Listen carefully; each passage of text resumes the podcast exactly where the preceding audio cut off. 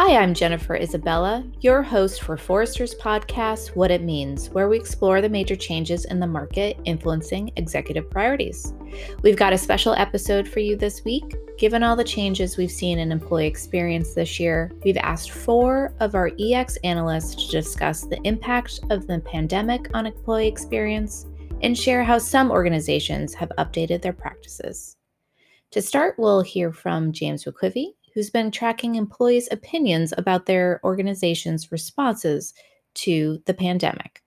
One of the things to remember as we talk about 2020 and employee experience is that even though it feels very unique, there's nothing about it that is completely new. In, in that employees were already facing a whole variety of challenges and changes due to technology, automation, even the kinds of systemic shocks that we look at, which include a pandemic, but also we had political shocks, we had economic shocks. So the kinds of things that we were watching very closely going throughout the pandemic are things that frankly we needed to be watching anyways and and actually companies needed to be paying more attention to to begin with so if there's any good to come out of this the silver lining behind this pandemic cloud is that now more companies are paying as close attention to employee experience as they really should have been all along and I think that's a very positive thing. Now, when we look at,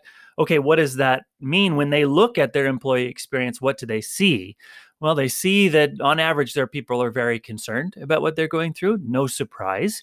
Uh, the good news is that throughout the year, as we were surveying from March into April into May, and, and our most recent survey, Uh, we are able to see that gradually companies responded in a way that increased the confidence that their employees had in the company's ability to, to make it through this, to make good decisions, to make decisions that were designed to take care of the employee and, and care about their health and safety. Those some of those numbers were below 50% in March and, and April, and they all gradually came to around 65 and in some cases 70% that they had confidence that my the president president of my company can do this, my direct manager can do this. And that's all very, very good. What we've seen, however, now, as people are settling in for the long run, is that those numbers are starting to settle back down. They're, they're still over 50%. They're usually in the 55 to 60% range. And, and in the, our latest survey, we're looking at three countries in particular the United States, the UK, and Australia.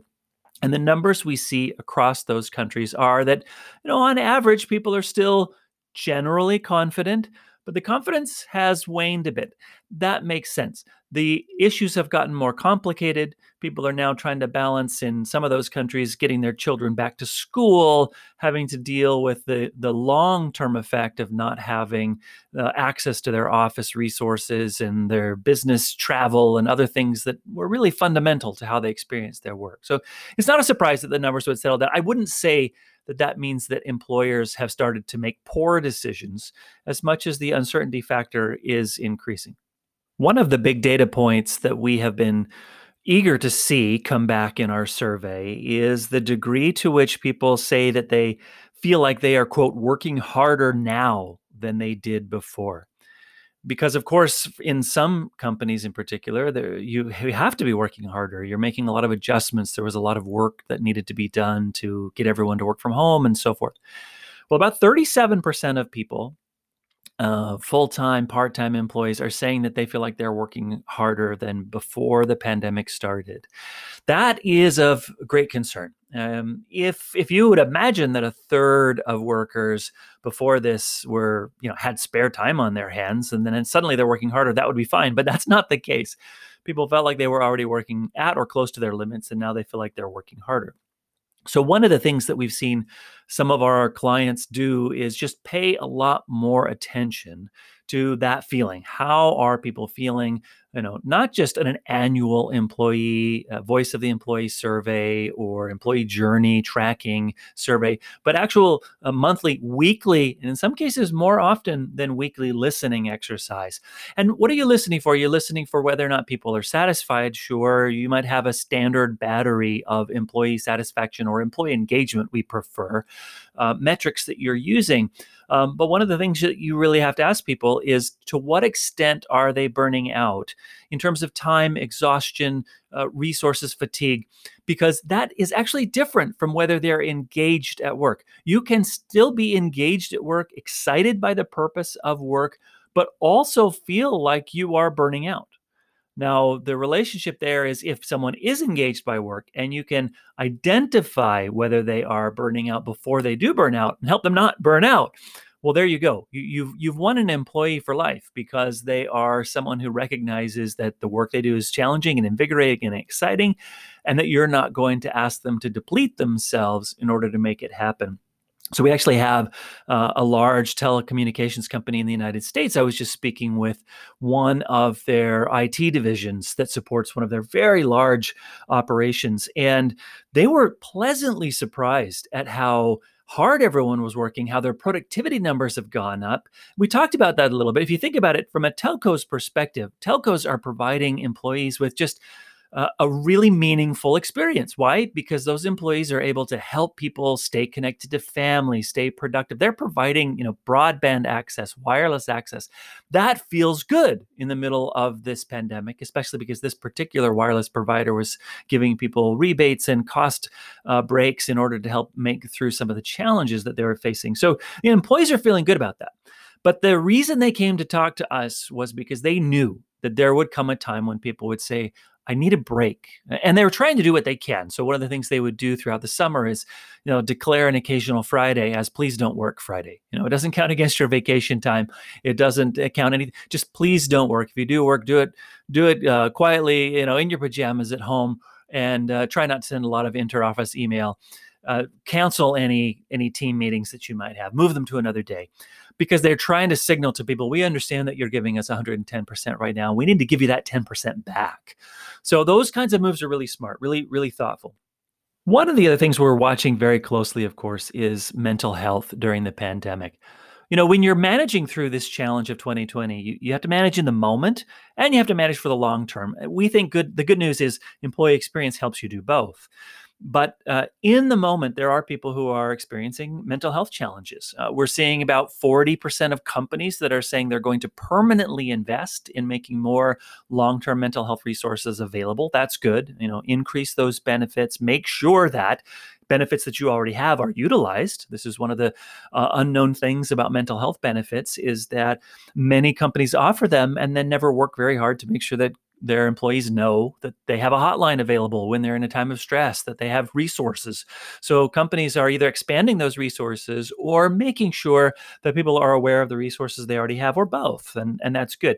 Uh, the, interestingly, when we survey this, we're seeing about 31% of people agree or strongly agree that their mental health has suffered because of the pandemic. Now, that's a higher number than we want it to be. Uh, you know, gratefully, it's not half or more, but still. So you you have to be looking very carefully at this. One of our uh, clients who is uh, a healthcare insurance provider. So you know, healthcare, mental health. This is something they're very aware of.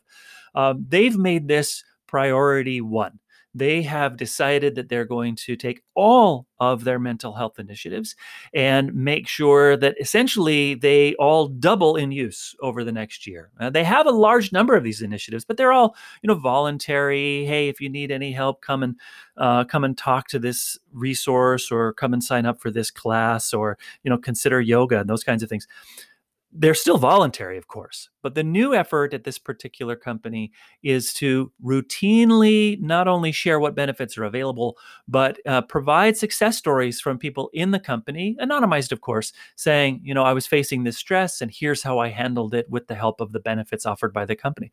Now, from the company's perspective, this is a complete win win you know reduce the amount of mental health challenge that's experienced by the employees uh, increase the general feeling among employees that their peers are being taken care of. If you're not one of the 31% uh, who are experiencing this challenge, but you're the 50% who can see your friends struggling this way, seeing that your company is actively making sure the resources are being made, available. This is all win win win. It's it's employee experience uh, you know in the future we'll call this employee experience 101 but right now it's pretty advanced and the companies that are getting ahead of it they're going to see a long-term benefit going into 2021 EX analyst David Johnson says that some organizations have been overwhelmed by the EX challenges this year, while others have seen it as an opportunity.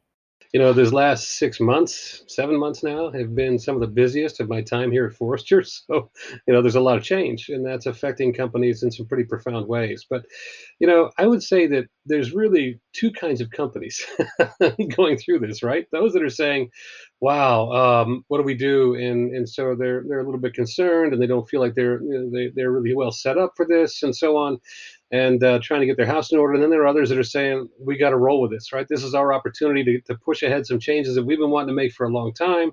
So let's do it, right? Let's get behind it and figure out what, how to do this in the best possible way. And so there's either there's either pessimism or optimism, really, is the way I describe it.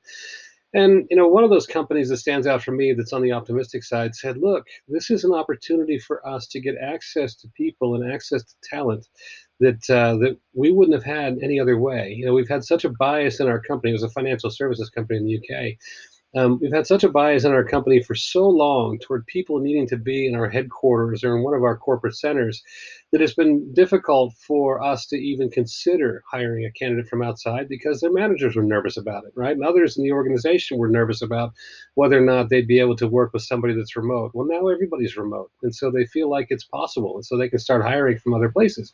They want this to be a permanent change. It also means that they're getting some benefits from commercial real estate.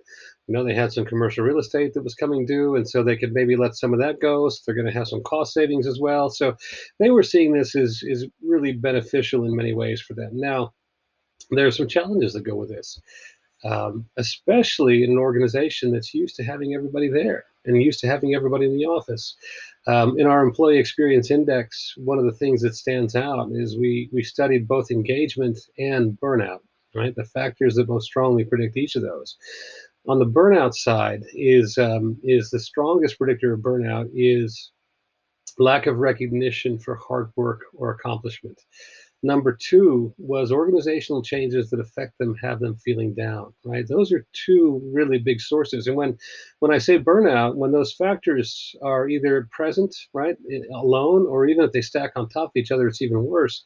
This is the kind of thing that can cause somebody to disengage for a very long time, right? And it's usually kind of quiet. They don't. It's not like they're saying, "Hey, you know, I'm I'm upset necessarily. They're just not necessarily giving 100% of themselves every day. Both of those things get worse when people are remote. It's much harder to see when people are really producing amazing things. They're more likely to be out of sight, out of mind for their manager and for their coworkers, even when they're doing great stuff.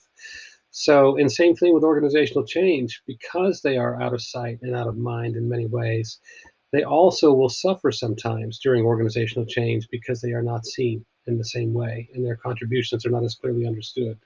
And so, um, one of the things that we're, we're coaching companies to do is to really over rotate on that stuff. Go overboard on recognition. Make sure that managers are really calling people out for their contributions and what they do.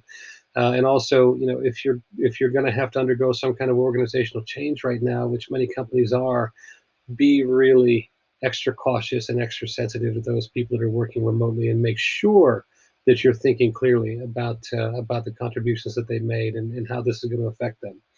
So those are just two things that really stand out. And this is something that you know that particular client really wanted to drill into and really is going to take into account and and double down on as they go through this new model and, and try to stay with this new model of remote work for the long term.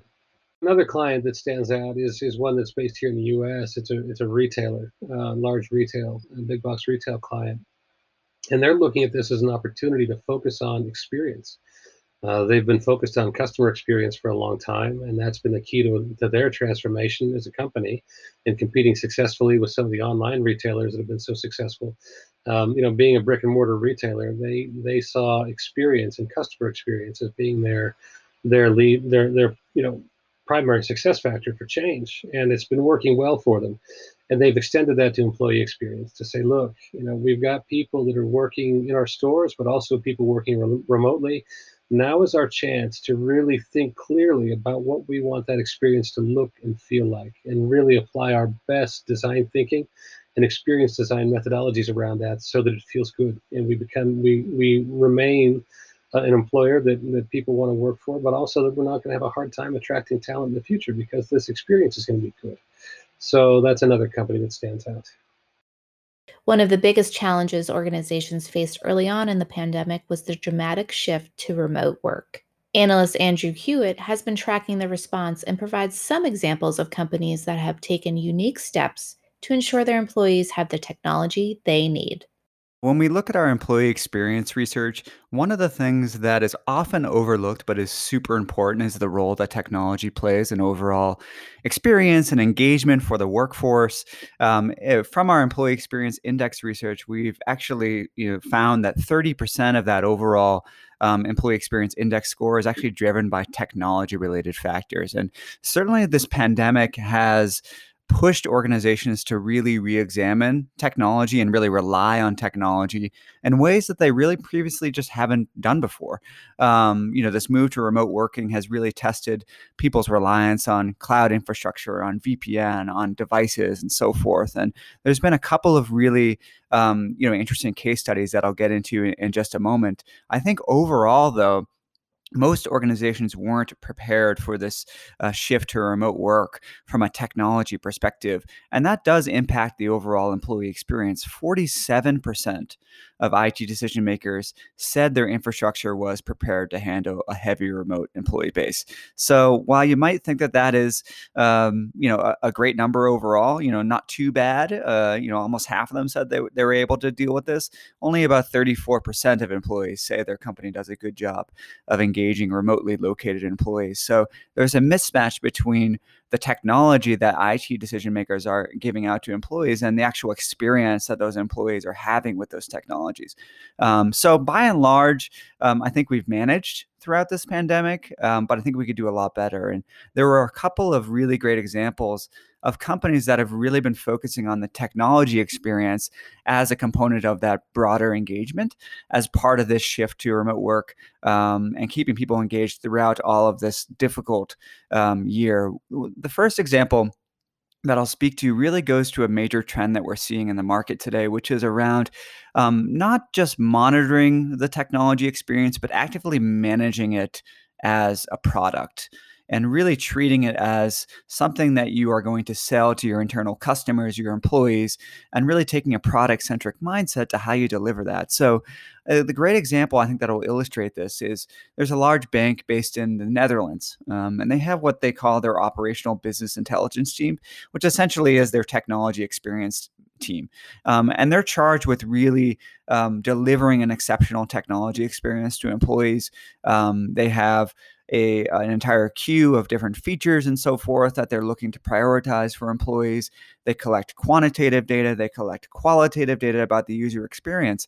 And this overall strategy has really bared some fruit for them over the past um, you know six to nine months um, you know some simple things through some of their tooling that they're used for technology experience management they're actually able to see in real time who's using vpn um, and for what applications and when and um, for how long. Um, and actually, you know, if you're familiar at all with VPN technology, you know that it, it, can introduce some latency into the user experience where things can get unnecessarily slow, um, particularly if people are using VPN for applications that they don't necessarily need to use VPN. Um, they might be cloud based applications. So this team was actually able to look into when employees were using VPN and actively reach out to them, um, you know, via a, a survey technique and, and, tell them to, um, you, you, know, turn off the VPN for those specific applications. So they improve the user experience and latency there by having that conversation with the employee. But it goes beyond just sort of the basics of that too. Um, I mentioned the surveying capability that they have in house.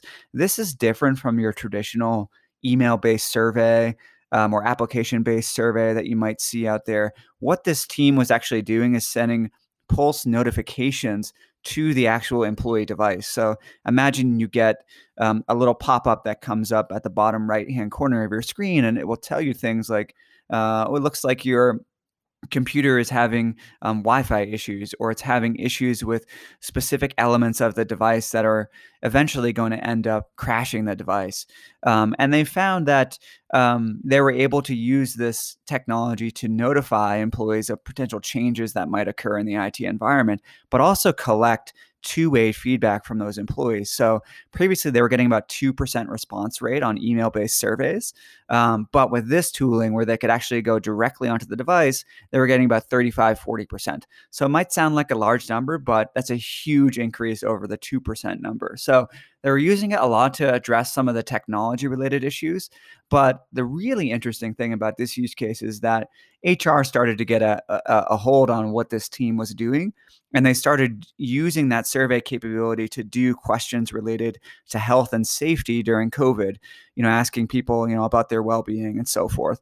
Um, and the technology team was actually going back and sharing that information with the HR team. So it's a really great example of one how you can use data to actually look at how do i improve the user experience? How I can start to gather qualitative information um, in a much more consistent fashion, and how technology leaders themselves can start using this um, you know capabilities that they have to start working with other groups in the organization. So in this case, the technology team is actively playing a role in the broader employee experience issues that they were going with. So that's my first example around kind of technology experience management. There have definitely been some other examples as well. Um, the second one that I'll mention here is, you know, for a lot of you know, the IT folks that might be listening to this, is you know a real change in terms of how do I deliver technology to employees. So if you think about the old process of delivering, let's say, a laptop to an employee, what you would basically do is you would you get a contract with a large OEM provider. They would send you a blank device you'd bring that into your uh, into your office as an IT person. You would configure it, set it up, get all the right apps and all the security policies and so forth um, set up on that. Um, and then you would go deliver a sort of a white glove service to the employee.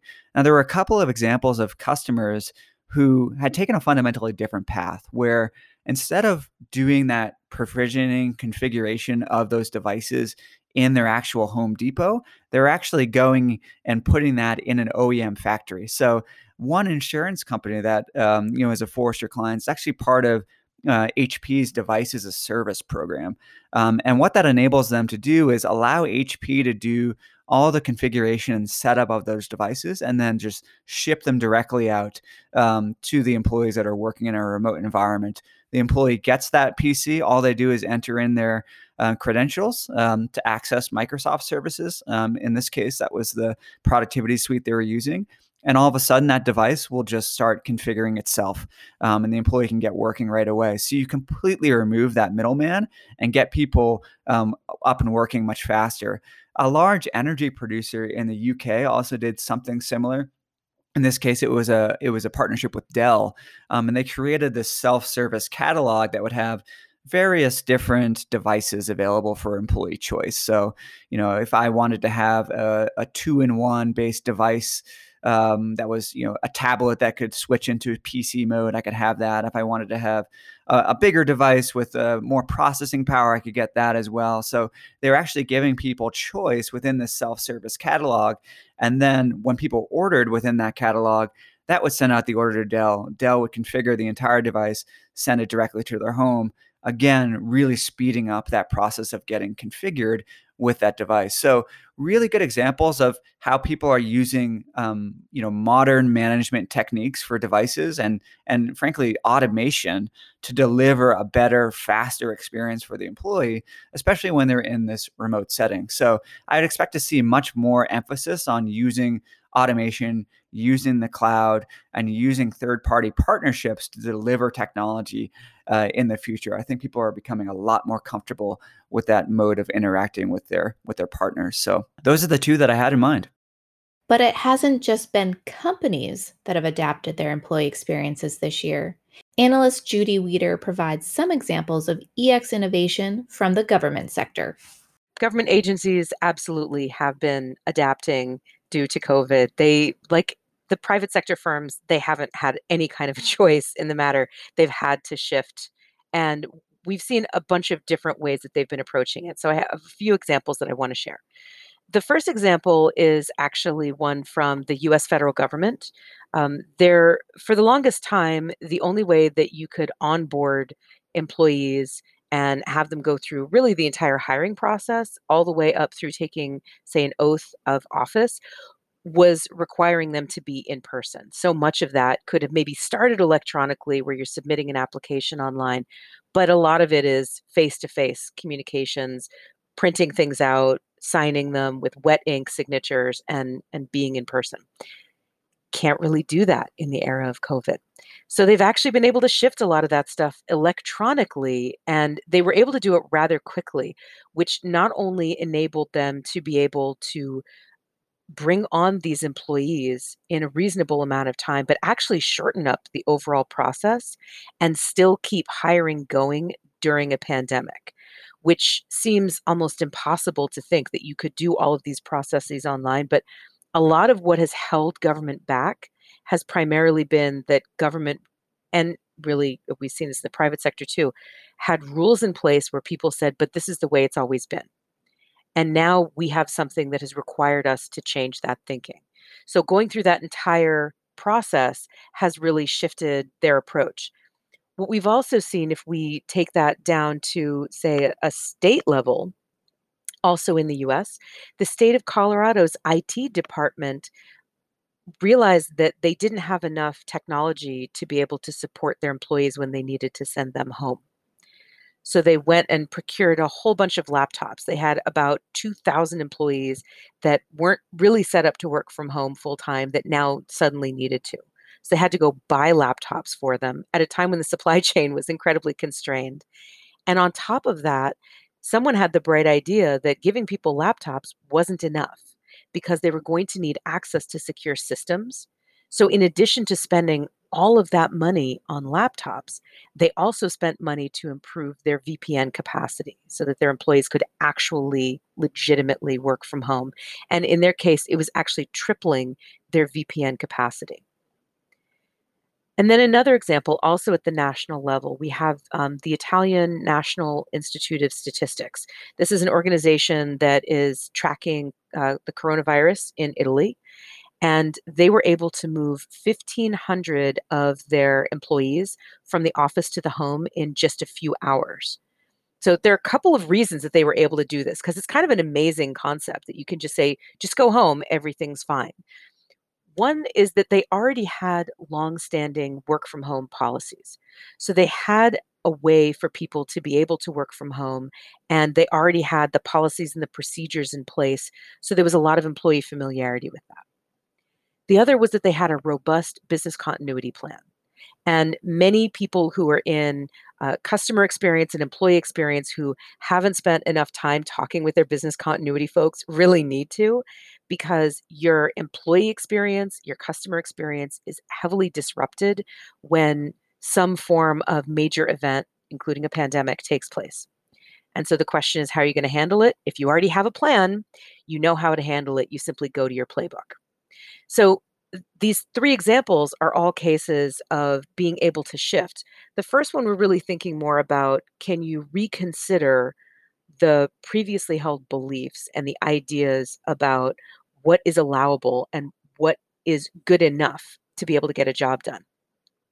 The second one is more about trying to find a way to enable and facilitate people to be able to do their work, but thinking broader than just the the most straightforward thing because that VPN piece would have been a critical miss if they had 2000 people suddenly hammering their systems and they couldn't get in then no work was going to be able to get done. And then the third example is about making sure that you already have all that infrastructure in place. Not necessarily all of the technical pieces need to be there in their case they had it but also having the plan in place for how you're going to approach it so that when disaster strikes, you're able to deal with it. And I mean, we've seen this in in other cases. There's a major chemical manufacturing firm that's um, global in nature, and when they found that one of their plants was hit by this massive flood, they were able to deal with it using the hurricane response section of their business continuity plan that's typically used in a whole other part of the world. So, you know, there there are ways that you can take what you already have and apply it and really reshape your thinking. So, despite the challenges thrown at leaders and EX professionals this year, it's great to hear about so many organizations that are adapting and even thriving during the crisis. Thank you, James, David, Andrew, and Judy, for their input on this episode. If you like what you heard today, subscribe to Forrester's What It Means podcast on iTunes, Google Podcasts, and Spotify, or your favorite podcast player. To continue the conversation, follow Forrester on Twitter, Instagram, and LinkedIn. Thanks for listening.